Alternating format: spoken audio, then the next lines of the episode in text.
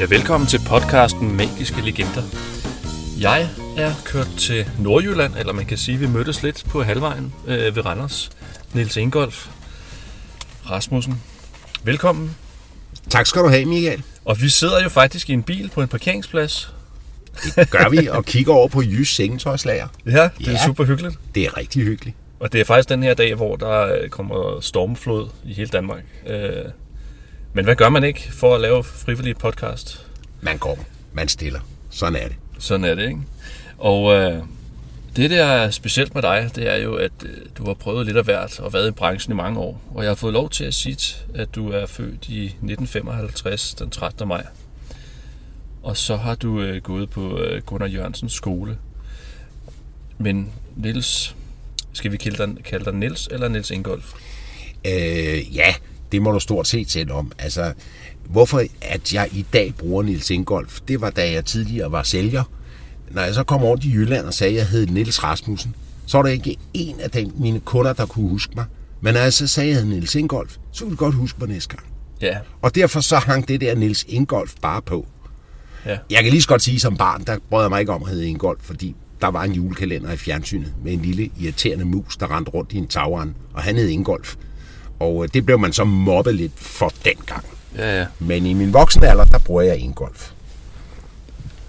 Jamen, øh, skal vi ikke prøve at starte sådan fra en ende af, så du selv kan fortælle? For jeg ved, at du arbejder på et foredrag, hvor du faktisk vil fortælle din historie. Det er rigtigt. Øh, Jeg arbejder på et foredrag og gjort det igennem det sidste år, øh, og regner med at have det klart, så jeg kan gå ud med det her i starten af 24. Og foredraget, det, skal sådan, det omhandler vel i bund og grund mit liv øh, fra jeg blev født og til den alder, jeg er i nu, som jo er øh, 68 år. Foredraget hedder 101 dør, og handler om de valg, man tager i livet, og de konsekvenser, de valg, man tager i livet, kan få for en. Så det er lidt ligesom, øh, om man siger ja eller nej, og så om du går til højre eller venstre. Præcis. Ja. Ja, der var en film, kan jeg huske. Øh, jeg tror, den hed Family Man, eller et eller andet, med Nicolas Cage, som handlede om, øh, hvad nu hvis han havde sagt ja til hende der, og nej til ham der, ikke? Jo, Ja. præcis. Hvad for et liv var det så blevet? Lige nøjagtigt. Ja. Og det er jo de chancer og risici, man må tage her i livet, hvis man ligesom skal opleve noget i livet. Øh, så er man nødt til en gang imellem at, at, at tage chancen og springe ud i det med begge ben og gøre det hele hjertet. Men det er ikke ens betydning, fordi man gør det hele hjertet, at man så får det ud af det, som man havde regnet med. Det, jeg kender dig bedst for, det er jo øh, Propper Bertha, som du også kommer til senere, ved jeg. Ja. Men så ved øh, folk derude ligesom, hvem det er, vi har med at gøre, fordi mm-hmm. det kan være, der ringer en klokke rundt omkring. Mm-hmm. Men øh, kan du selv fortælle, altså du er fra barnsben af, så går du i skole, og på et eller andet tidspunkt må du opdage, at du har talent for at optræde, fordi du kunne jo også synge og andre ting. Ja, altså jeg kommer fra en familie, hvor øh, at at det med at lære at spille på et musikinstrument, det var noget, som min mor og far satte en meget stor øh, ære i, man skulle. Og øh, jeg ville jo dengang gerne spille på guitar, øh, fordi det var sådan begyndt så småt at ulme med Elvis Presley, og der kom øh, orkestre som Kings og Beatles frem, og Rolling Stones på det tidspunkt. Men øh, det blev altså ikke en elektrisk guitar, jeg fik. Det blev en harmonika, en trækharmonika, jeg fik. Og den øh, gik jeg til spil på i flere år, og lærte det helt fra grunden af. Og kan vel sige, at jeg sådan set i dag stadigvæk kan spille på sådan en trækharmonika, fordi jeg lærte på den grundige måde af en, en, en super dygtig øh, øh, øh, musiklærer. Men øh, jeg havde jo også trylleriet, som var en kæmpe interesse og, og voksede i mig på, på daværende tidspunkt.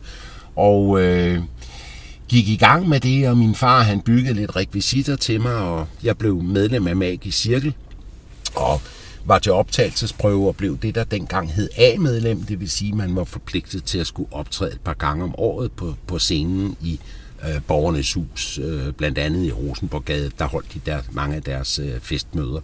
Virkelig spændende.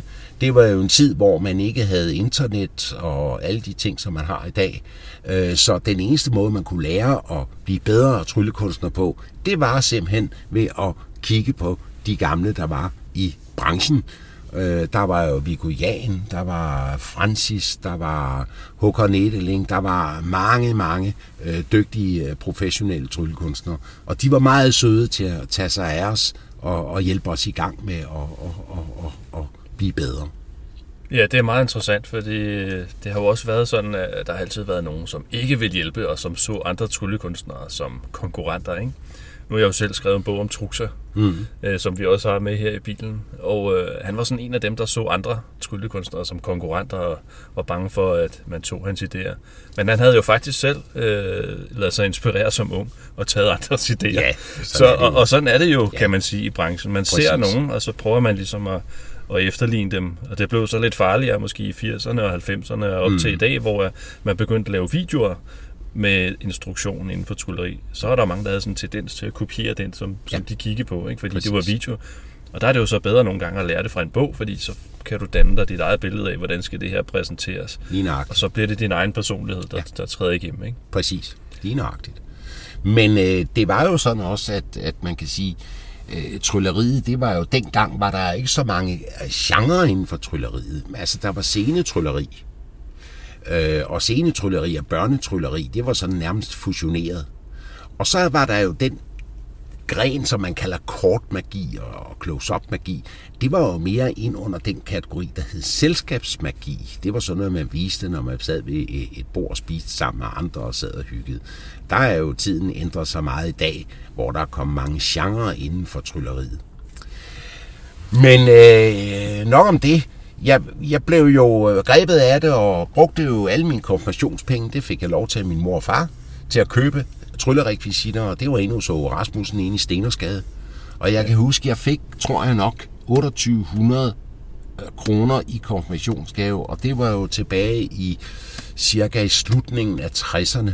Øh, så det var mange penge dengang. Ja, du har afgangsår på Gunnar Jørgensens skole i 1969. Ja, det har jeg. Så her, der snakker vi 67, faktisk. Ja, ja. Øh, så, da, så tog jeg ind til, til Åge, og så sagde jeg til ham her, Åge, du får de her 2800 kroner, og julelysene, de voksede i dejlige Åge Rasmussens øjne, og så fandt han ellers frem på hylderne en masse trylleri. Ja. Og det skulle hjem, og der skulle arbejdes, og det gjorde jeg også. Og tror, optrådte i mag cirkel til de møder, der jeg var på. Men så blev jeg jo teenager. Og så sker der jo lidt andet. Så fik jeg en knallert, og så begyndte jeg jo at køre sammen med andre teenager på knallert og hygge mig, og så begyndte pigerne også at få min interesse. Og jeg fandt jo sådan set lidt hurtigt ud af, at når man fortalte pigerne, at man tryllede, så synes de, ah, han er et legebarn. Ham gider vi ikke. Ja. Og øh, det gjorde jo så også, at trylleriet det blev lagt voldsomt på hylden. Og øh, i stedet for, så blev trylleriet erstattet med en basgitar og et stort basanlæg. Og så startede jeg stille og roligt op øh, med at spille i orkester. Først sådan mest på hjemmeplan, senere fik vi noget øvelokale, og senere igen kom vi meget ud at spille øh, i ungdomsklubber i Københavnsområdet, og øh, nåede også at spille opvarmning til gasolin de var så meget opkoming på det tidspunkt, så det var vi jo selvfølgelig meget stolte af, at vi fik lov til at varme dem op. Og vi skrev selv vores numre og arbejdede meget benhårdt med det. Det var heavy rock, vi spillede. Ja. Det var med langt hår. Det var med sminke på. Og det var hele badylden med trompetbukser og høje støvler, og jeg skal komme efter dig.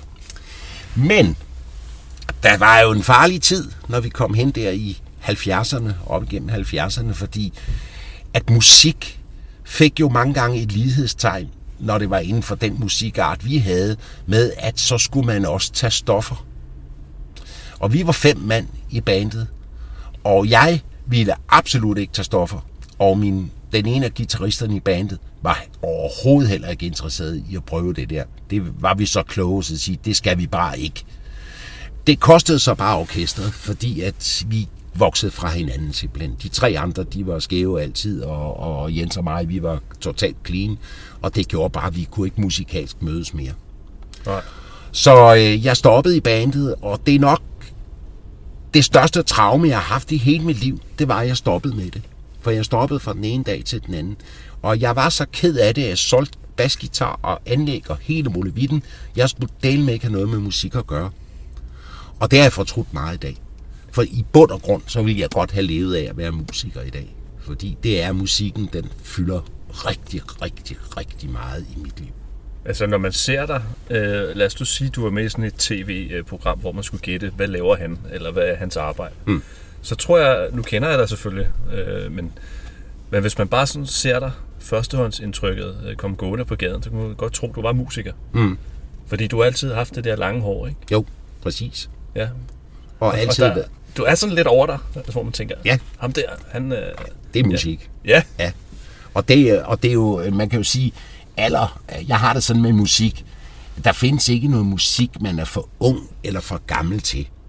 Øh, altså det med at tro, at når man er ung, så hører man den slags musik, når man så bliver gammel, så sidder man og hører Hempel Kirke øh, koncerter. Ja, det kan man godt gøre, for det er fantastisk musik, men jeg hører altså stadigvæk en masse heavy rock, øh, fordi jeg kan godt lide heavy rock. Jeg men det har også noget at gøre med den tid, man er vokset op i som ung, Selvfølgelig, ikke? selvfølgelig er det det. Ja. Det er klart, ikke også? Det hænger jo selvfølgelig også ved, ikke Nogle også? gange kan det også godt være, at det musik, ens forældre hører det, ikke?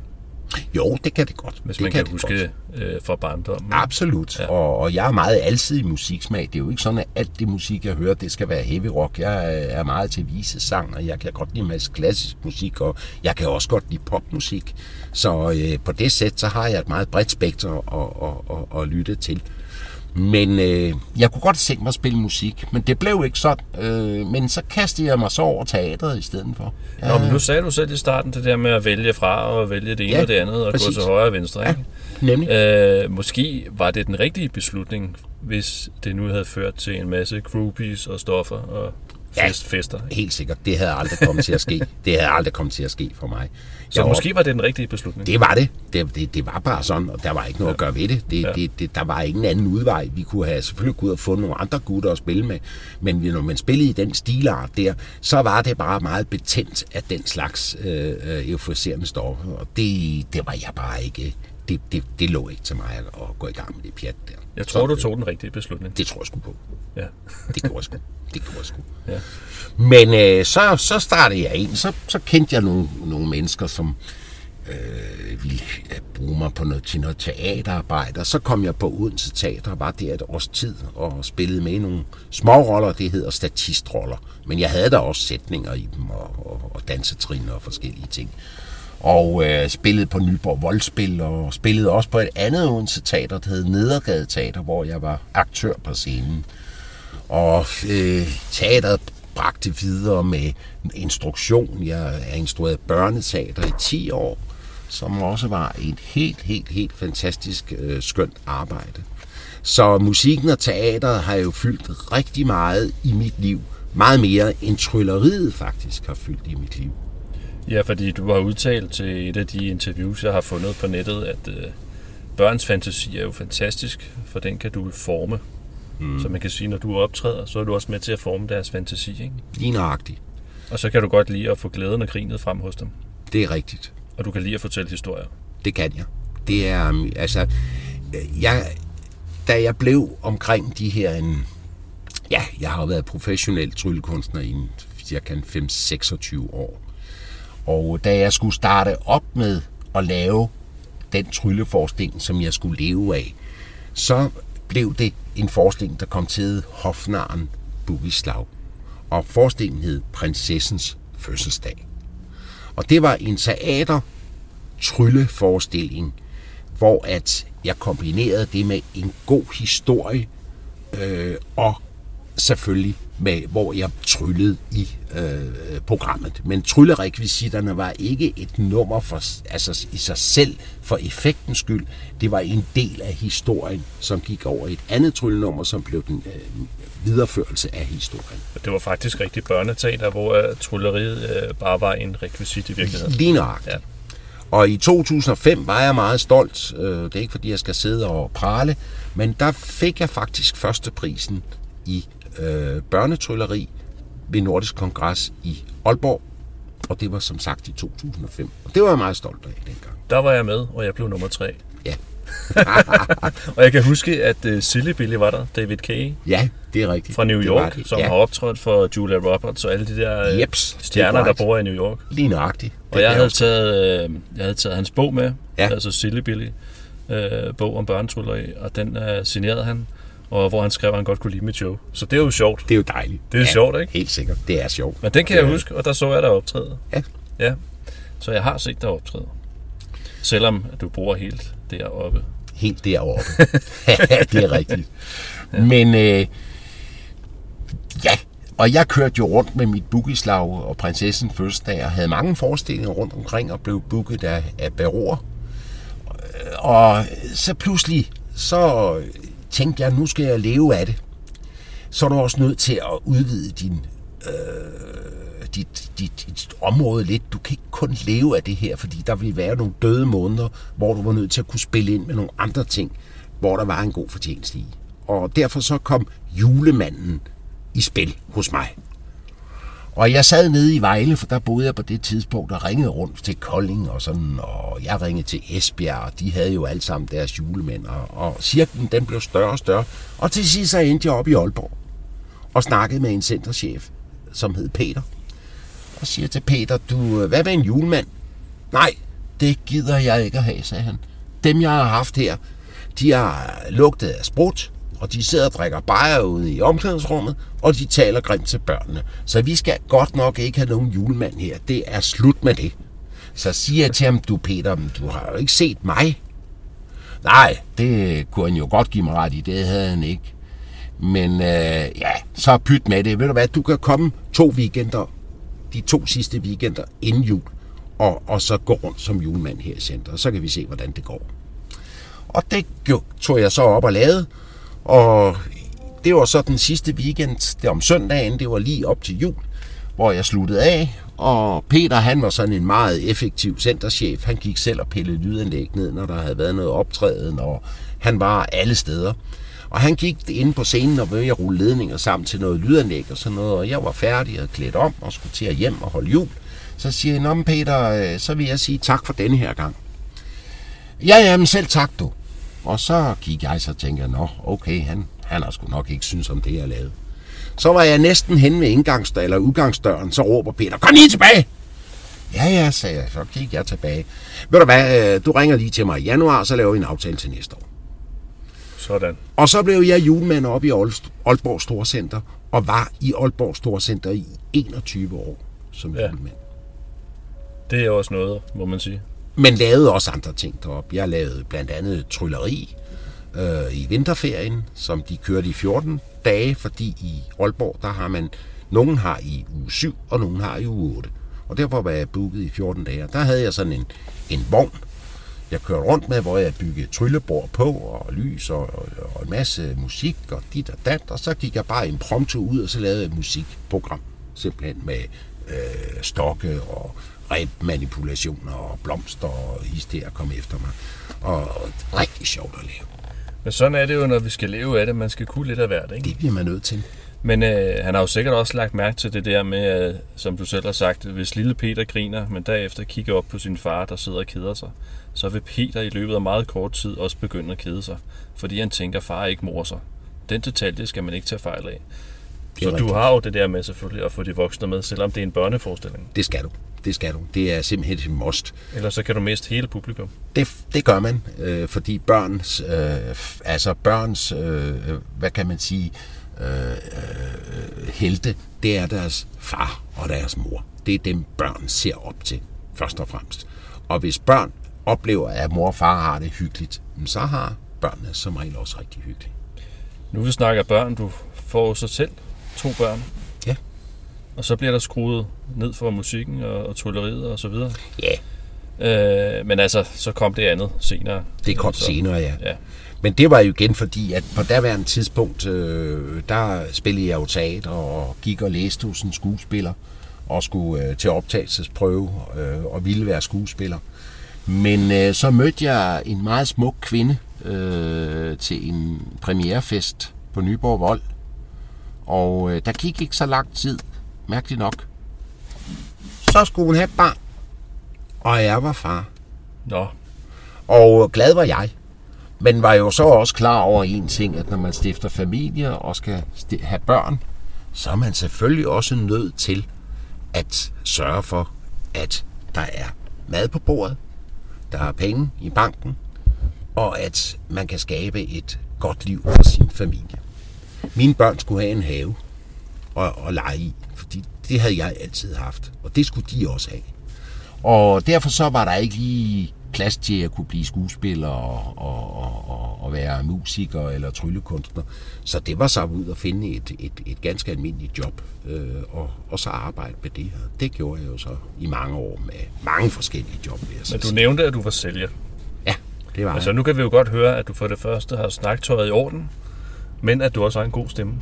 Ja, Og når man nu tak. ringer til folk, mm. når man ringer til folk, nu har jeg selv arbejdet med salg i, mm. i 35 år, Ja. øh, når man ringer øh, til folk, øh, så er det også vigtigt, at du har en god stemme i telefonen. selvfølgelig er det. Når du skal lave en aftale med en, en, en kunde, du skal besøge. Jeg øh, øh, var jo sælger inden for optikbranchen i et øh, stort øh, firma, der hed Lomb, som er amerikansk. Faktisk dem, som har opfundet Ray-Ban solbrillen. Øh, og de øh, lavede også kontaktlinser, og jeg var på kontaktlinsedelen, og det var optikere i Danmark, jeg var rundt og besøge. Eller nærmere sagt, Fyn og Jylland. Og øh, det er klart, når man ringede dem op, så skulle man jo have en, en stemme, som, som, som gjorde, at de var lidt interesserede i at høre, hvad man havde. Og så kunne man jo så booke de her besøg. Og så er der det næste, når man sælger. Det er en meget vigtig ting. Det er der ikke så mange, der tænker på. De første 5 sekunder, når man går ind i en butik og møder en kunde, det er de vigtigste 5 sekunder. Det er der, at du skal skabe tilliden lige med det samme. Du skal ikke komme ind og se travl ud. Du skal ikke komme ind og se træt ud. Du skal ikke komme ind og, og spille for oversmart. Nej, du skal komme ind og virke professionel inden for de første 5 sekunder. Så bliver du taget professionelt af kunden. Det er ligesom at komme ind på scenen, ikke? Fuldstændig nøjagtigt det samme. Der er ingen forskel. Ja. Det er der ikke. Så når du er sælger, så er køberen dit publikum. Det er lige nøjagtigt sådan, det er. Ja, det er sjovt med alle de paralleller. Det er der. Det må vi skrive en bog om. Det er helt sikkert, men der er meget store paralleller til at være sælger og at være øh, optrædende. Øh, det er helt sikkert. Det er der. Absolut. Men det, som jeg blev lidt rørt over, da jeg læste en af de her artikler øh, om dig, hvor du er blevet interviewet, det er jo, at du faktisk får opbakning hjemmefra. Ja. Kan du fortælle om det? Ja, det kan jeg. For du kommer hjem fra dit job som sælger. Mm-hmm. Det gjorde jeg. Og øh, hvad det hedder... Øh, når man kom hjem fra job som sælger, havde jeg ligget og kørt øh, 200 km øh, på en dag, og havde været inde og besøgt to, tre, fire kunder, så var man sgu nogle gange lidt mat i sokkerne, ikke? Og der var også nogle budgetter, der skulle holdes i, i, i forhold til firmaet, og alle de her ting, som Man er tit er. provisionslønnet, når man er sælger. Ja, det var altså ikke. Jeg var heldigvis fastlønnet, ikke? Og Ja. så fik vi så provision oveni øh, hvert år for, for, for vores salg. Men der var nogle budgetter, der skulle overholdes. Så kunne man godt være sådan en gang imellem lidt brysk, når man kom hjem om aftenen, fordi man var sgu træt. Og så en dag, så, der, jeg tog jo sådan lidt ud og tryllede også, mens jeg var sælger sådan til private og sådan små ude i byen, hvor jeg bor, hvis der var en fødselsdag og sådan noget der. Så tog jeg ud og lavede lidt gøjl der. Og så når jeg kom hjem, så var jeg, synes jeg, det var sindssygt hyggeligt at komme hjem og var glad. Så siger piger til mig, du, øh, du skulle da tage at blive tryllekunstner du er meget mere glad som tryllekunstner. Jeg vil hellere have dig som tryllekunstner. Og ved du hvad, Niels? Pigerne, de er jo både øh, 16 og 17 år nu. De, de klarer sig selv. De behøver sgu ikke at skal have øh, så mange ting mere. De, de arbejder jo lidt i, i forbindelse med deres gymnasie og alle de ting. Så ved du hvad, det kan vi sagtens klare. Og så sagde mener du det? Ja, sagde Pia, du mener jeg det. Nå, jamen ved du hvad, så gik jeg og bookede lidt på den, og øh, tænkte, går det nu, og går det nu? Så tænkte jeg, ja, ved du hvad, du lever kun én gang, gammel dreng. Kom i gang. Og så gik jeg i gang. Og det, du går i gang med, det er jo både kaniner og duer og manipulationer. Alt muligt. Øh, manipulationerne, hvad var det? Altså, var det kort eller bolde, eller hvad var det? Manipulation, det var duer øh, og øh, kort. Øh, kæmpe kort. Davido vandt jo, øh, som sagt, Grand Prix'et med sin kæmpe kortproduktioner. Jeg var fuldstændig betaget af Davido, norske Davido. Ja. Og tænkte, han er simpelthen det sejeste, jeg nogensinde i mit liv har set. Han er, Men- han er still going strong. Han er still going strong. Der var bare et problem. Et stort problem. Det er, at jeg egnede mig overhovedet ikke til at være manipulator. For jeg ligner en klump, når jeg står på en scene og laver det der. Jeg har slet ikke den der, til trods for at jeg spiller musik og meget øh, elsker musik, så har jeg ikke den der elegance-rytmen over mig øh, den der måde, den der arrogancen og den måde, man skal spille på, når man er en manipulator. Så det så ud af popperen til, når jeg stod der. Og det samme fandt jeg jo også ud af med at trylle, øh, og tage ud og trylle for eksempel til øh, voksen publikum. Det var jeg jo nogle gange. Det fandt jeg også hurtigt ud af. Det ligger slet ikke til mig, for jeg er faktisk ikke komiker. Jeg er ikke en skid sjov. Nej.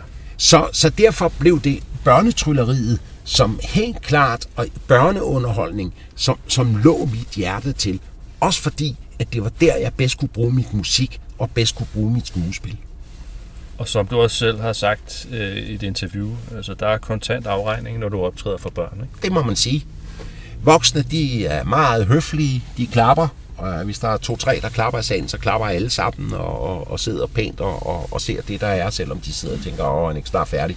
Det gør børn ikke, fordi børn, de er jo... Altså, hvis de keder børn, jamen, så er der noget andet lige ved siden af, der er sjovere. Og så går man.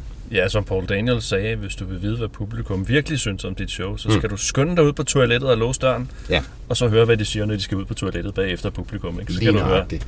Så står og hvad synes du om den? Ja, jeg synes, den er lavet med den der, den var ikke så god, eller et eller andet. Ikke? Ja, det er rigtigt. Så der finder du ud af at justere dit show der. Det ikke? gør man lige nøjagtigt. Men det børn siger det med det samme. Du har den i hånden, Ja, eller det gør de griner, eller Ja, eller så hvad går det nu de, er. hvis de keder sig, ikke? så går de bare. Altså, Ja, ja, ja. Ikke noget med, at de bliver siddende til forskningsstudie. De, de går bare. Altså rejser sig, så går de, og så løber de, og så øh, ud og laver noget andet. Ikke? Jeg har jo altid syntes, at succeskriteriet er, at den samme kunde booker dig igen Absolut. og igen. Mhm. Mm. Eller i hvert fald igen igen. Det er rigtigt. Men du har jo altså øh, nogle faste øh, aftaler øh, med ja, Zoologisk Have i Aalborg, og Ja. du har været som sagt 21 år i Aalborg Storcenter. Ja. Så øh, du må have gjort et eller andet rigtigt ved at vælge den vej med at optræde for børn. Ja, altså det, det kom jo sig jo af, øh, som jeg var inde på her før, ikke, at jeg blev booket til det julemand, og det, det ændrede sig jo hen ad vejen. Jeg fik mere og mere at lave i Aalborg Storcenter, øh, og var der jo faktisk, jeg tror jeg havde 148 dage om året.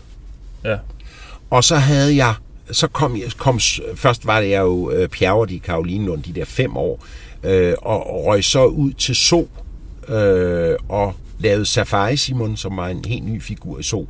Og der har jeg 140 dage om året. Og så kan man sige, hvis du lægger det sammen, så kan man sige, hvornår er du fri? Nej, jamen, nu er det jo så sådan, at så kunne jeg lave om formiddagen, og så tage storcenter om Ja. eftermiddagen, så jeg kunne, øh, kunne hvad det hedder, kombinere de der ting, også som julemand. Så det var jeg kan, lå godt, lige jeg til kan godt forstå det med en zoologisk have eller en forlystelsespark, at man har mange øh, hvad skal man sige, shows der. Men i et indkøbscenter, hvordan søren kan de bruge der så mange dage? Men Det kunne de, fordi at øh, vores centerchef, han var af, af, af typen, at der skulle være noget for børn. Og øh, hvad det hedder, jeg lavede jo mange ballondyr derude, blandt andet. Og der var jo kø 100 meter for at få ballondyr. Ja. Så det var, det var faktisk utroligt populært. Jeg lavede også Halloween walk-around derude til Halloween og sådan noget. Det var også utroligt populært. Altså, det, det, det, var, det fungerede. Så havde han for eksempel mig til at stå og lave ballonger inde på Centertorvet. Og så havde han et eller andet orkester. Det kunne være øh, en sanger, det kunne være et jazzorkester eller noget andet, der stod og spillede. Der er bare problemet i storcenter. Der gider folk ikke at stå og lytte på musik. Det gider de sgu ikke. De går videre. De hører lige, og så går de videre. Ja. Men hvis jeg så stod derinde, så kom børnefamilierne til. Så blev de jo nødt til at blive stående til deres barn havde fået en ballon. Og derfor så fik orkestret så også på den måde noget publikum til at spille for. Det bliver sådan en engagerer sig. synergi, altså Lige selvforstærkende. nøjagtigt. Ikke? Lige nøjagtigt, ja. Det gjorde det. Men der er jo mange, øh, hvad skal man sige, centerchefer rundt omkring, der kunne lære noget af det, ikke? Fordi mange gange så tænker de, åh, der skal bare være noget til kulturnatten, der skal lige være lidt til Halloween Ja, ja. og lidt til jul og sådan, ikke? Det er rigtigt. Men der er jo faktisk mange andre tidspunkter på året, hvor man kunne lave noget, ikke? Altså, Helt der er sikkert. valentinsdag, ikke? Og Absolut. så bliver de unge øh, studenter, og øh, så, så er der nogen, der har jubilæum, eller en butik, eller et eller andet, ikke? Altså, Helt der er jo sikkert. masser af anledninger, hvis man som centerchef tænker sig om, ikke? Ja, præcis. Det, Men foregik det så i sådan en dialog, I havde i løbende? Så I hele tiden, øh, hvad skal vi gøre næste gang? Nej, det foregik på den måde, at øh, Preben, som han ned, alle tiders fantastiske supercenterchef, det var så ikke Peter, som var der først, han øh, gik desværre af dage, men øh, så kom Preben på. Og Preben, det første år, så sagde han, ja, men jeg godt tænke mig, at du lavede sådan og sådan og sådan. Så de næste år, der blev det bare sådan, at han siger, du kom lige ind til mig. Det var altid i august måned, efter sommerferien. Så kom lige ind til mig. Så sad vi lige 10 minutter. Der havde han lavet en kalender. Og så siger han til mig, du, øh, de og de dage til næste år, dem vil jeg gerne have dig i. Fint. Så siger han, hvad skal jeg lave, Præm? Ja, jeg er jo ikke artist. Er du ikke artist? Jo, jo, det er. Nå, godt, det finder du ud af. Men du har også sagt, at du ikke er artist for pengenes skyld. At, at du, du siger, at man skal lave noget i livet, som man er glad for. Ja. Og det er ikke et mål i sig selv at have mange penge. Det er et mål i sig selv, at man er tilfreds med det, man står op og laver hver dag. Det er korrekt. Det er korrekt. Fordi, det har du sagt, ja. Det har jeg. det. Og det er jo fordi, at, at øh, man bliver jo ikke... Man bliver jo, altså, det ved jeg ikke, det er der nogen, der gør. Jeg har jo øh, kæmpe respekt for sådan nogen som Rune Klan og Jan Hellesø, som har skabt øh, det, de har i dag. Øh, men, men for sådan nogen som mig, som jo ikke er kendt, jeg er jo ganske ukendt, der er sgu ikke nogen, der kender mig som sådan, andet end tryller og måske nogle folk, der kommer og ejer og sådan noget. De ved jo godt, hvem jeg er. Det er jo ikke sådan. Men, men vi bliver jo ikke millionærer af det. Men de, Altså, figurer, du af har, altså, de figurer, du har, er jo din bread and butter, som man siger. Det er jo- det. Det er jo det, du lever af. Det er det. Kan du fortælle lidt om uh, Safari, Simon, som du uh, optræder med i en periode i Zoologisk Have Ja. i Aalborg? Det gør jeg jo stadigvæk. Ja. Øh, det er sådan, at det kom sig som Safari Simon på den måde, at jeg var i Karolinelund øh, og blev i sin tid ansat af Torben Træsko, som købte Karolinelund, investeret 40 millioner i at gøre parken i stand. Han kunne se, at forretningerne på bakken, som han havde, tog mere og mere tid, og han havde svært ved at overskue både at skulle drive bakken og Tivoli Karolinelund.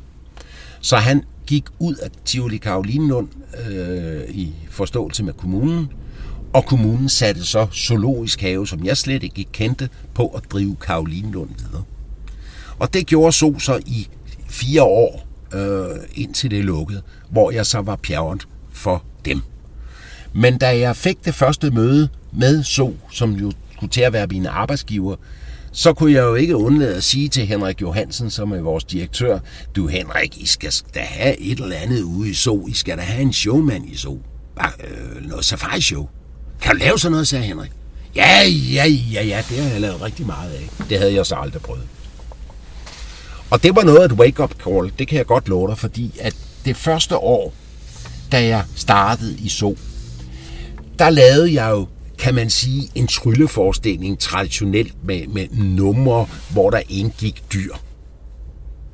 Efter den første sæson, som de sådan set var tilfreds med, og der var også publikum, der så det, der var jeg godt klar over, at hvis du fortsatte den vej, så ville du aldrig nogensinde opnå at få fem års jubilæum i solen. Og hvorfor? Jo, fordi hvis du skal være i en so, så er du nødt til at kende sos DNA. So er ikke en forlystelsespark. So, det er en oplevelsespark. Stjernerne i So, det er dyrene. Det er ikke dig, der er stjernen. Hele Sos indtægt og hele Sos øh, omdrejningspunkt, det ligger i dyrene. Folk, der arbejder i So, har ikke en skid forstand på underholdning. De har forstand på dyr. Og det er en meget stor forskel fra at skulle arbejde for eksempel i et Tivoli eller en forlystelsespark, fordi der er det jo noget med at, at sælge underholdning. Forlystelse er jo også underholdning, ikke? Og, og optræden er underholdning. Sådan er det altså ikke i en zoologisk. Og derfor så var jeg nødt til at tage fat i en af zoologerne derude og sige til ham, du, hvad gør vi her? Hvad, hvad er det egentlig, I godt kunne tænke jer med noget underholdning? Jo, siger han, det, vi vil gerne have, hvis du ligesom laver et temashow ud fra de temaer, vi kører i zoologisk, øh, i zoologisk have. Og de har jo, skifter jo tema ret tit og ofte. Det kan være sådan noget for eksempel med øh, genudsætning af dyr i naturen. Det kan være noget med naturbevarelse. Det kan være noget med øh, truede dyrearter. Og, og, og, og vi har også haft øh, dinosaur-tema derude. Vi har også haft øh, istidstema derude. Og der skal jeg så lave en forestilling, eller det blev det til, som behandler det tema øh, med nogle facts i, som er øh, øh dokumenteret, men selvfølgelig ikke så højpandet, at det ikke er underholdende. Og jeg måtte gerne have nogle dyr med, altså øh, attrapdyr med, men de må ikke tale. Dyr kan ikke tale. Det gik de meget op i at sige til mig. når du står og laver butalernummer. Et dyr, en abe, og en, øh, de kan ikke tale. En papegøje kan heller ikke tale. Den kan efterligne, den kan ikke tale. Fordi hvis du spørger dem om et eller andet, den ikke kan sige, så svarer den der ikke. Og det er jo rigtigt. Og derfor så, så, så var man nødt til at have den respekt for dyrene. Og så skulle man så også finde nogle dyr, som var egnet til at bruge. Og øh, i Aalborg Zoo er øh, den ene, eller Aalborg Zoo er den eneste øh, for, øh, zoo i Danmark, der har orangutanger. Og derfor var det jo nærliggende, at øh, man skulle have en orangutang. Og det var en helt klart en fordel, fordi Aixtel laver en meget sød orangutang, og størrelsesmæssigt passer den meget godt til en orangutang unge, hvilket gør, at den kan bruges. Det er jo også et sjovt dyr, ikke? Jo, altså, når man lige nøjagtigt, ja. ja. Hvorimod, hvis jeg havde valgt at bruge en tiger eller en løve, så kan du nok se sådan en tiger fra Axtel, som måske er 70 cm lang. Den er jo genom i forhold til en rigtig tiger, en rigtig løve. Ikke? Ja. Og det virker ikke. Man kan jo ikke bruge en elefant fra Axtel, fordi den er jo heller ikke ret stor. En elefant kæmpestor, vi har dem jo selv i sol. Man skal finde nogle dyr, som passer nogenlunde i størrelsen. Og øh, derfor blev det en papegøje, som hedder Sonny, og en orangutang, der hedder Pongo. Og det er de to eneste dyr, jeg har med i min forestilling. Men når du siger, at de ikke kan snakke, eller de må ikke snakke i forhold til, hvad zoologisk have ønsker, hvad, hvad gør du så med dem? Animere dem elektronik. Ja. Fordi de godt bevæger sig. Hvis jeg tog en orangutang unge op og holdt i min arm, så ville den højst sandsynligt hugge mine briller. Ja. Hvis jeg havde noget, der stak ud af loppen, så ville den højst sandsynligt også tage det. Fordi ja. de er enormt nysgerrige. Og derfor kan man sige, at en orangutang kan faktisk lave rigtig mange sjove ting, som børnene griner af. Jeg har mødt alle de der aber, vilde aber, der render ja. rundt på Gibraltar. Lige nøjagtigt. De er freje. og de tager jo folks ja, ting og briller og tasker. Og det gør de. De leder efter mad og noget, de kan spise. Præcis. Og derfor kan man så, øh, har jeg så rent elektronisk animeret dem, og det er jo sådan noget, jeg bygger selv, øh, og bruger meget tid på faktisk, ikke også, øh, at lave de her forestillinger. Fordi at øh, jeg, jeg får temaet i efteråret, og så har jeg januar, februar og marts til at øh, kreere forestillingen og få den færdig. Og så øh, skal jeg have premiere på den i påsken, og så kører jeg så fra påske til efterårsferien er slut med det show. Når du siger animere, er det så noget elektronik involveret? Ja, det er der. Er det noget, du har forstand på også? Ja, altså hvad skal man sige, det jeg bruger har jeg forstand på, øh, men, men jeg har til gengæld også sådan været igennem mange processer med elektronik, hvor jeg har sagt, det duer ikke, fordi det kan gå i stykker, og jeg kan ikke lave det på stedet. Så jeg har sådan fundet nogle sæt op med noget elektronik, som er meget simpelt og meget enkelt, men til gengæld utrolig driftsikkert. Og det kan altså gøre, at en orangutang kan, ja, den kan løfte armen, eller den kan komme op bag ved noget, og den kan gøre alle de der ting, ikke? Som, som jeg gerne vil have i forestillingen. Ikke? Også, den sidder jo ikke og hopper og danser under hele forestillingen, slet ikke vel. Men den kan gøre nogle ting, som, som, som er sjove. Ikke? Der er et emne, vi er lige nødt til at, at komme ind på, som jeg ikke selv bryder mig om, og det er corona. Ja. Fordi der sker jo det, at det bliver lidt svært at optræde og være julemand. Øh, også i Aalborg Zoo selvfølgelig. Det må man sige. Og nu har jeg jo øh, læst mig til hele historien her, men jeg synes, du selv skal have lov at fortælle den. Fordi øh, der er jo en meget kreativ øh, PR-mand øh, i Zoologisk Have. Ja, han er faktisk i virkeligheden øh, uddannet som noget andet, er han ikke? Jo, en designer. Designer, ja. Ja, Lars. Ja. Ja. Men han får også de her idéer, altså, øh, som jo egentlig er en PR-idé, fordi det her giver jo omtale i hele verden. Fuldstændig. Kan du ikke fortælle om, hvad det er, øh, løsningen bliver? Jo, løsningen bliver jo det, at man skulle øh, for andet år i træk øh, åbne øh, jul i Sol, som er en lysfest. Og øh, det kunne man jo godt se, at skulle man have julemand, det kunne man så ikke afvikle øh, under normale omstændigheder. Fordi at øh, der var corona og smittefar. Så Lars, han fik den super gode idé fra en lufthavn, han havde gået igennem, hvor han havde set sådan en Chanel-kugle stå med sådan noget sne, der dryssede ned i en lidt stor størrelse. Og så tænkte han, det er det, vi skal have. Vi skal, julemanden skal sidde inde i sådan en snekugle. Og han får fat i et firma nede i Kina, der kan levere sådan en, en snekugle, en snekugle boble kæmpe en. Og øh, den øh, er sådan oppuslig og bliver pustet op med atmosfærisk luft, og der bliver bygget sokkel omkring den, så den ligner sådan en snekugle, man står og ryster med. Og inde i den, der bliver der pyntet op med hvide træer og, og kugler og alt muligt hvide, øh, hvide juletræer, ikke også? Og sne over det hele, og øh, en stol, hvor julemanden sidder i.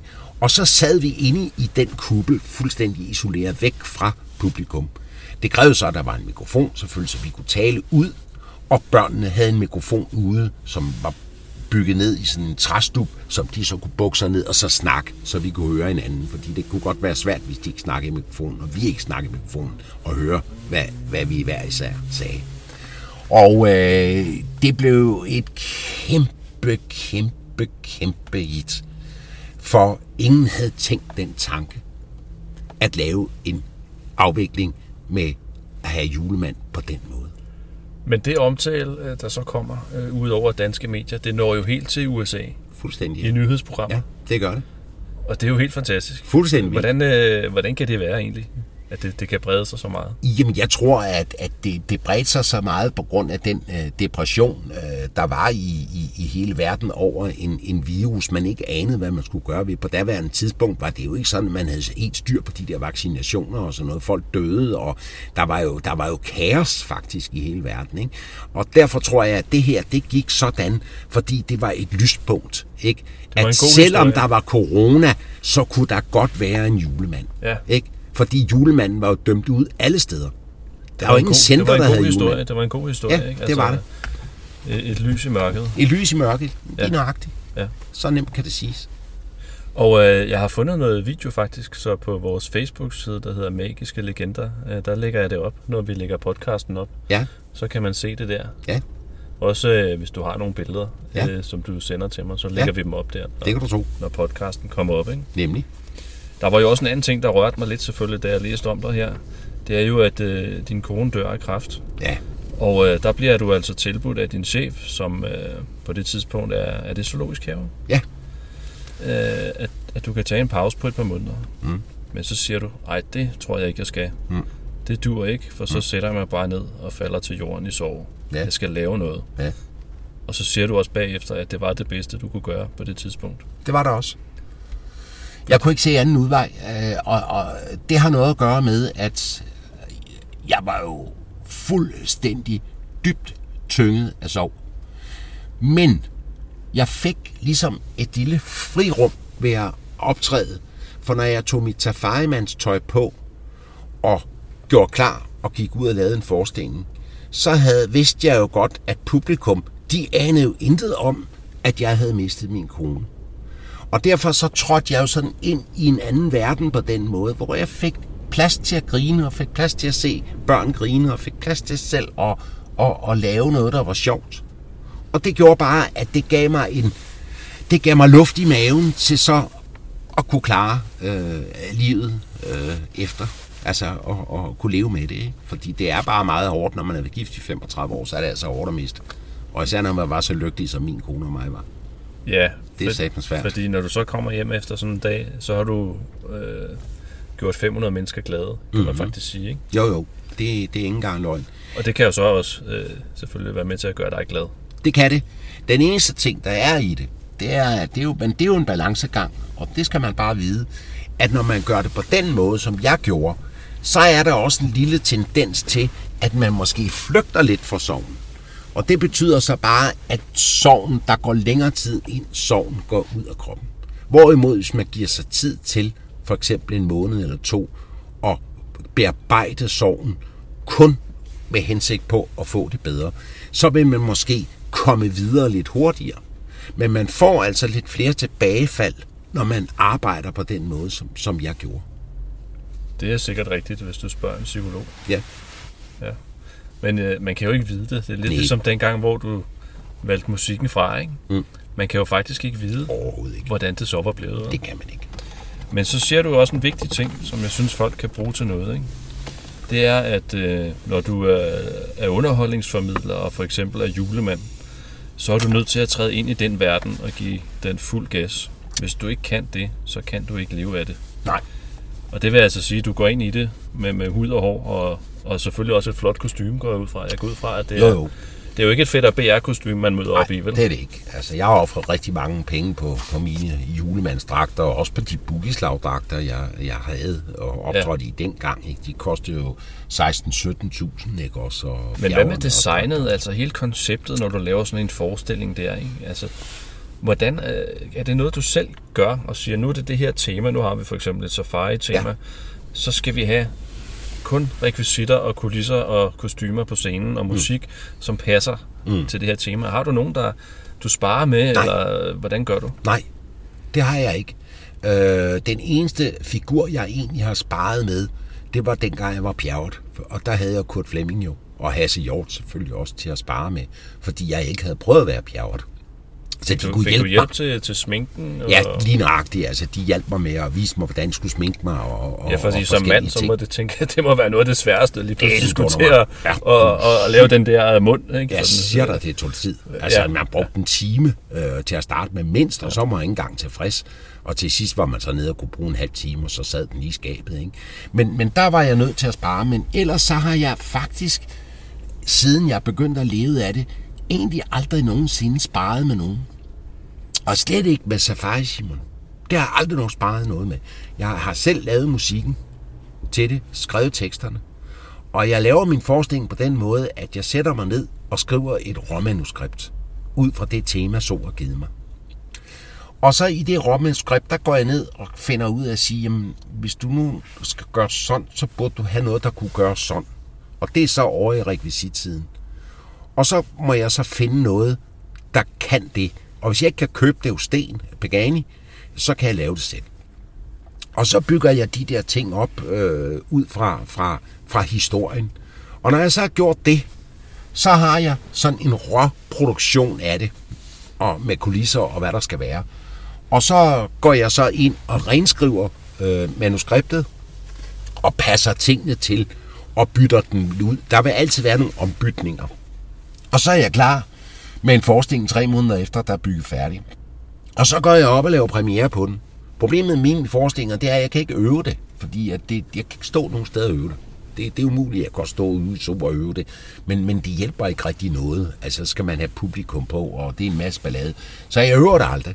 Jeg har det i hovedet og stiller det op, og så går jeg i gang. Og min premiere, der er jeg altid sådan, at jeg kører hjem efter en premiere, så siger jeg til mig selv, Niels, du bliver aldrig god nok. Det er utroligt, de gider have dig derude, så du ed og muk med dårlig. Du er simpelthen så elendig til det, du laver. Hvordan kan du forlange, at, at, at de skal synes, det er godt? Og jeg er helt nede. Og jeg sidder en hel nat, og det har jeg gjort hvert eneste år. Og så finder jeg lige ud af at få byttet rundt på nogle ting, og lige få ændret lidt på teksten og sådan noget. Og når jeg så kommer næste dag og laver det, så er det så blevet 30% bedre. Og næste dag igen 60% bedre, og næste dag igen 90% bedre, og fjerde dag så sidder den i skabet.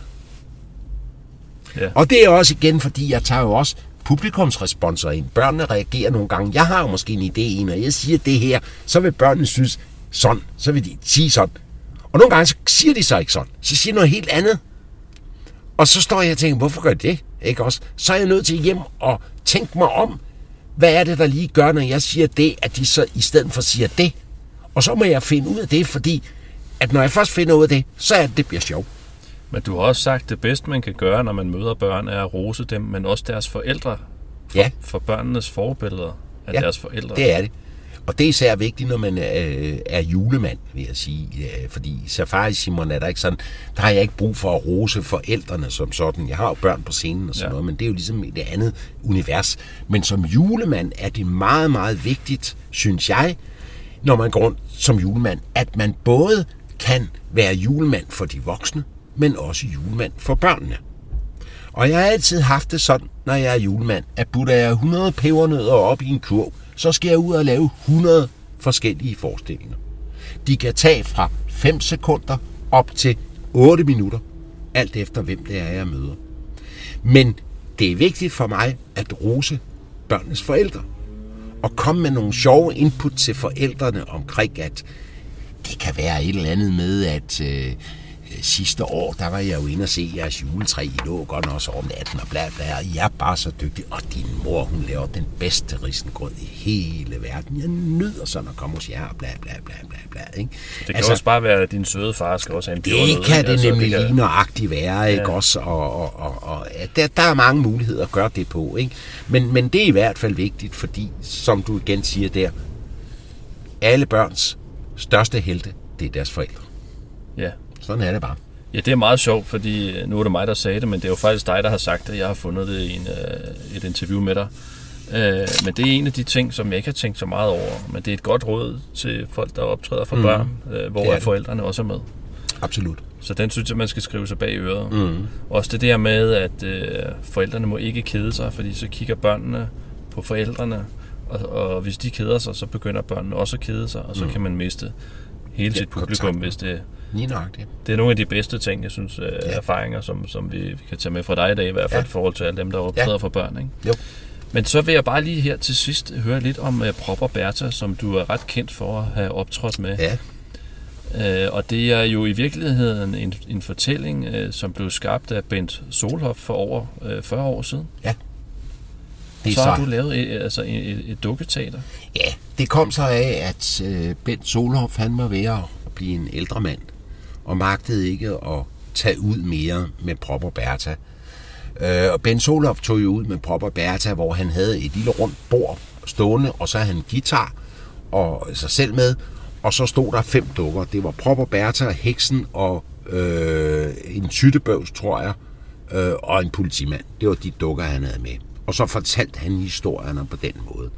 Og han startede det jo egentlig op helt uskyldigt, fordi han var børnehavepædagog, arbejdede i en børnehave, og når der var så nogle børn i den børnehave, der havde fødselsdag, så fortalte øh, Bens en historie for dem, og det var Prop og Bertha, nogen som han havde fundet på. Det skulle de hedde en mand og en ko. Og øh, alle dem, der var i børnehaven af de øvrige kollegaer, de syntes, det var så godt. Så sagde Bent, det skal du da tage ud med det her. Og øh, Bent begyndte så at tage lidt ud med det og sådan noget. Og inden han så som om, så var han jo booket ud tusindvis af steder. Og blev, det blev så populært, at Peter, at Per Fly øh, faktisk lavede en Prop og Bertha-film, Ja. som er lavet i 92, som jo stadigvæk ses i dag øh, på forskellige øh, øh, fjernsynsmedier. Men Bent var blevet gammel og øh, ringede så til øh, Egmont, hvor at Peter Nørgaard, som også er min gode ven, øh, jo i var, havde leasingprodukter fra, og øh, spurgte, om de kunne finde en, der kunne overtage Prop og Bertha, fordi Bent, han, han, han kunne altså ikke mere. Og øh, Peter, han kiggede på det og sagde, nej, det, det er nok ikke mig, men det, det, det er nok Nils Ingolf, der skal tage den. Og så ringede Peter til mig og det var noget, jeg var interesseret i. Så siger jeg, det, det lyder rigtig spændende, det kunne jeg faktisk godt tænke mig. Og øh, så blev vi så inviteret ud på Egmont, og øh, så fik vi så øh, en licensaftale på Prop og Bertha øh, i samarbejde med Ben Solhoff. Og øh, det gik så på, at vi ville bygge det op som et børneteater. Altså som et teaterstykke, dukketeater, må man kalde det. Og øh, vi vil arbejde sådan lidt anderledes med det end en, en normal dukketeater.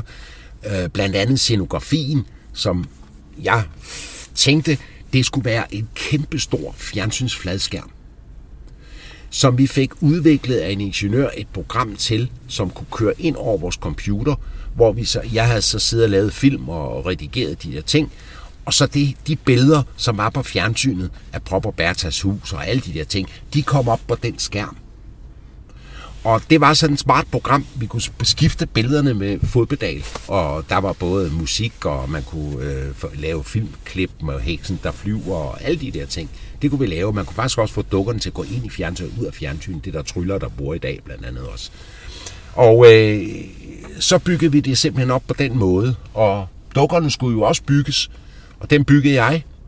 Øh, der skulle bruges 11 dukker i alt, øh, som, som, som dækkede det sortiment af dukker, der er med i de forestillinger, som Bent havde skrevet. Og øh, Bent skulle godkende dukkerne. Det var meget vigtigt. Hver gang jeg havde lavet noget på en dukke, så skulle jeg sende et billede til Bent, og så kunne Bent sige, ja, det er okay. Og øh, dukkerne blev som sagt færdige. Det var kæmpe arbejde at bygge dem. Sådan nogle øh, mesterielle dukker der. Kæmpe arbejde, det kan jeg lige så godt sige. Mega arbejde.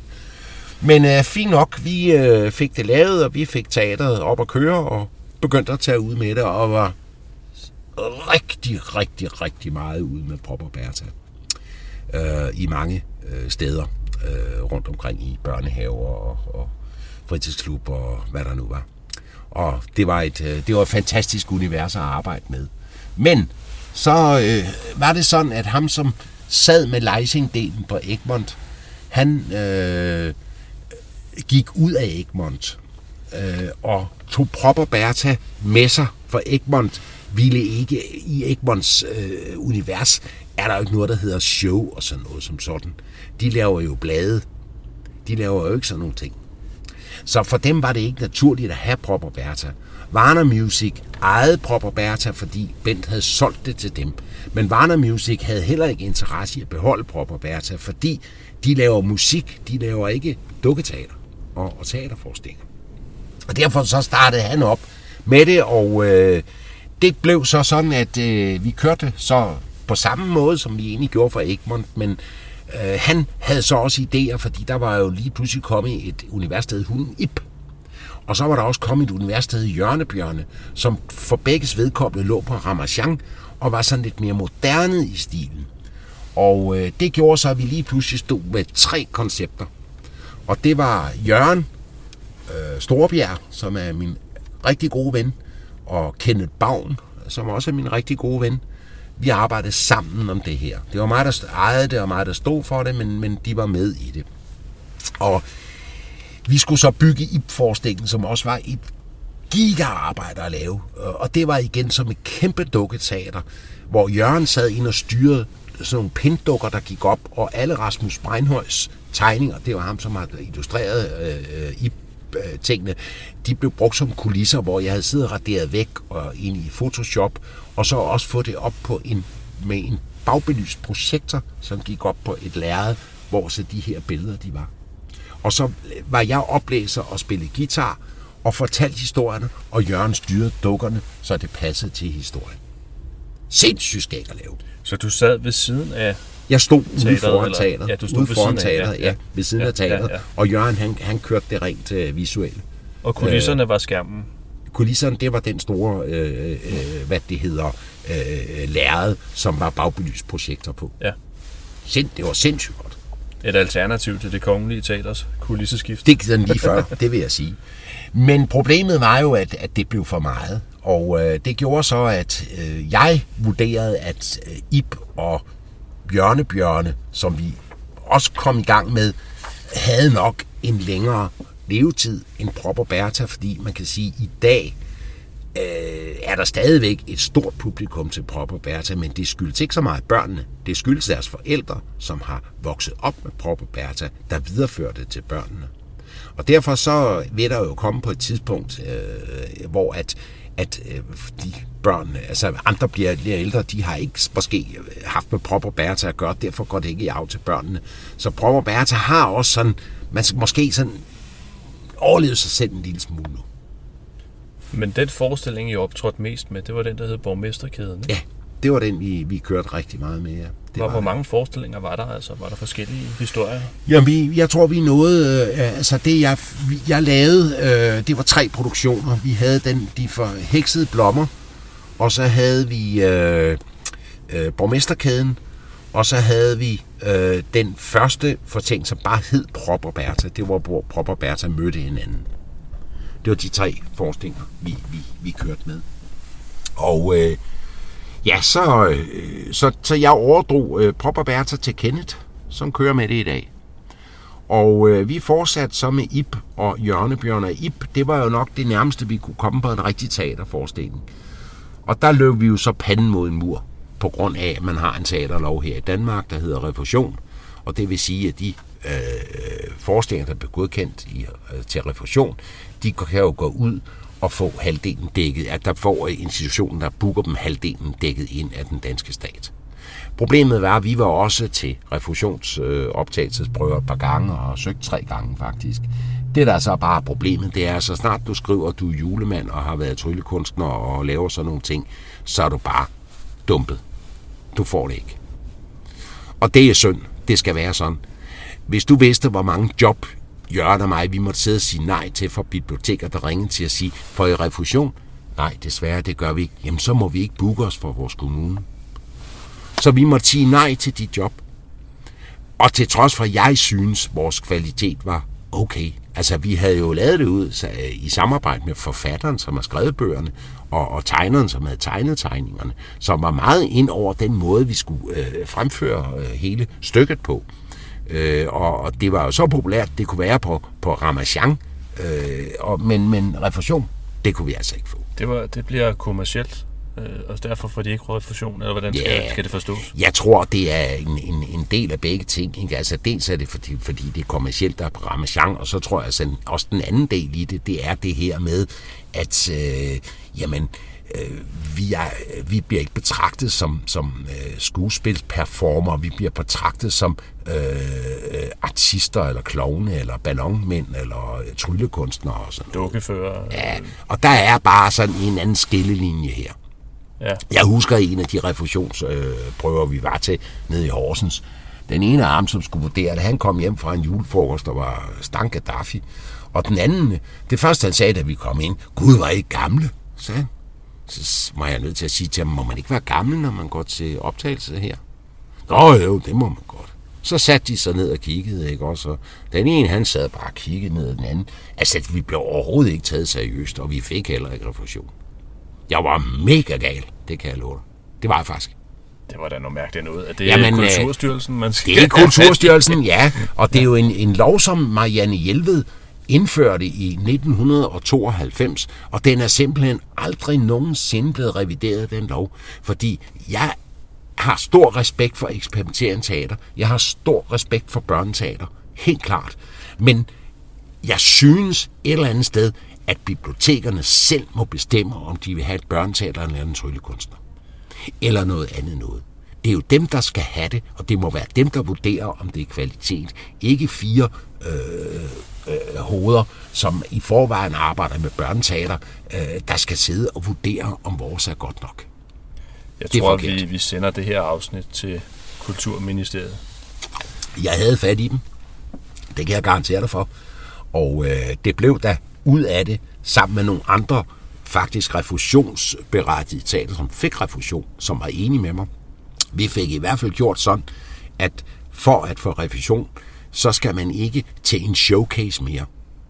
Nu kan man gøre det rent ansøgningsmæssigt ind til øh, refusionsudvalget, og så bliver det vurderet ud fra den ansøgning, man skriver. Øh, om det så har blevet bedre, det tvivler jeg på, fordi det prøvede vi to gange med vores. Men der tænker jeg nok, at det er de samme folk, som har siddet der hele tiden, og de tænker, ham der, ham, han skal ikke have refusion. Han har lige smadret vores øh, showcase-hold, øh, som jo fik 60.000 om året for at, at være med til de castinger, der var. Så, så det er sådan, der tror jeg bare, at, øh, at det var ligesom det, der spillede ind, at det kunne vi ikke få, fordi nu havde vi været i æderen, i teatervisen, alt muligt og givet kritik på det. Det minder mig om afskaffelsen af forlystelsesskatten, som Truxer var med til at få afskaffet, fordi mm. han sad i bestyrelsen i Dansk Artistforbund mm. og fik påvirket politikerne den mm. vej. Ikke? Jo. Så det var en af de gode ting, han fik gjort. Ja. Men der, der ligger åbenbart stadigvæk sådan nogle ting derude, som skal fikses. Det synes jeg nok, øh, der gør, og, og blandt andet øh, på, på børnekulturområdet, der synes jeg i hvert fald, at øh, man trænger til at revidere den lov kraftigt, øh, fordi der findes så mange børneunderholder i vores branche, som går ud og laver et fantastisk godt stykke arbejde, og, og laver noget virkelig øh, godt, Øh, øh, lærerigt øh, show, og, og de skal også være der. Altså, øh, det, det kan ikke være rigtigt, at det kun skal være eksperimenterende teater, hvor der står en eller anden spiller på en saxofon og sparker til 20 bolde, børn render snot forvirret rundt, forstår ikke, skier det hele. Det kan ikke være meningen, det kun er det, der skal have refusion. Nej, for vi ved jo, efter at have hørt den her podcast, hvor meget arbejde du har lagt i øh, udviklingen af dukker og forestillinger Helt sikkert. og så videre. Ikke? Bestemt. Men Niels Ingolf, øh, du kom her i dag efter at have optrådt i Ræ Park. Så. Øh, Aalborg Så. Så, ja. Nemlig. Eller Aalborg Så. Ja? Aalborg Så, Ja. ja. Sorry, ja. Øh, og så, øh, så kom du her, og vi øh, mødtes på halvvejen, kan man sige, Det gjorde det. ved Randers. Og øh, nu vil vi snakke børn. Jeg ved, du har en øh, børneaftale her senere. Det har jeg nemlig. Jamen, det er børnebørn. Ja, det skal jeg. Jamen, Ja. ja. pas børnebørn, det er herligt arbejde. Så øh, mange tak, fordi at øh, du gad at køre den her tur, så vi øh, kunne få lavet øh, din historie på en podcast. Tusind tak, Michael, og jeg takker, fordi du vil tage dig tid til at, at høre min lille historie. Tak, tak. for det. Ja, tak for det. Podcasten Magiske Legender er blevet til i samarbejde med Tryllebutikken i Hvidovre på Hvidovrevej 137, pjerrotmagic.dk. Her kan du altid hive fat i Torben, der sælger ballonger, spillekort og trylletricks til professionelle artister og dig, der gerne vil i gang med at trylle for venner og bekendte. Pjerrotmagic.dk arrangerer også workshops, hvor du kan lære fra rigtige tryllekunstnere, og så kan du bestille biografien om trukser der. Også Magisk Cirkel Danmark er sponsor på denne podcast. Og Magisk Cirkel Danmark er en forening for alle med interesse for tryllekunsten, uanset alder. Og de er stolte over at kunne være med til at støtte op omkring denne og andre podcasts. Tak for støtten.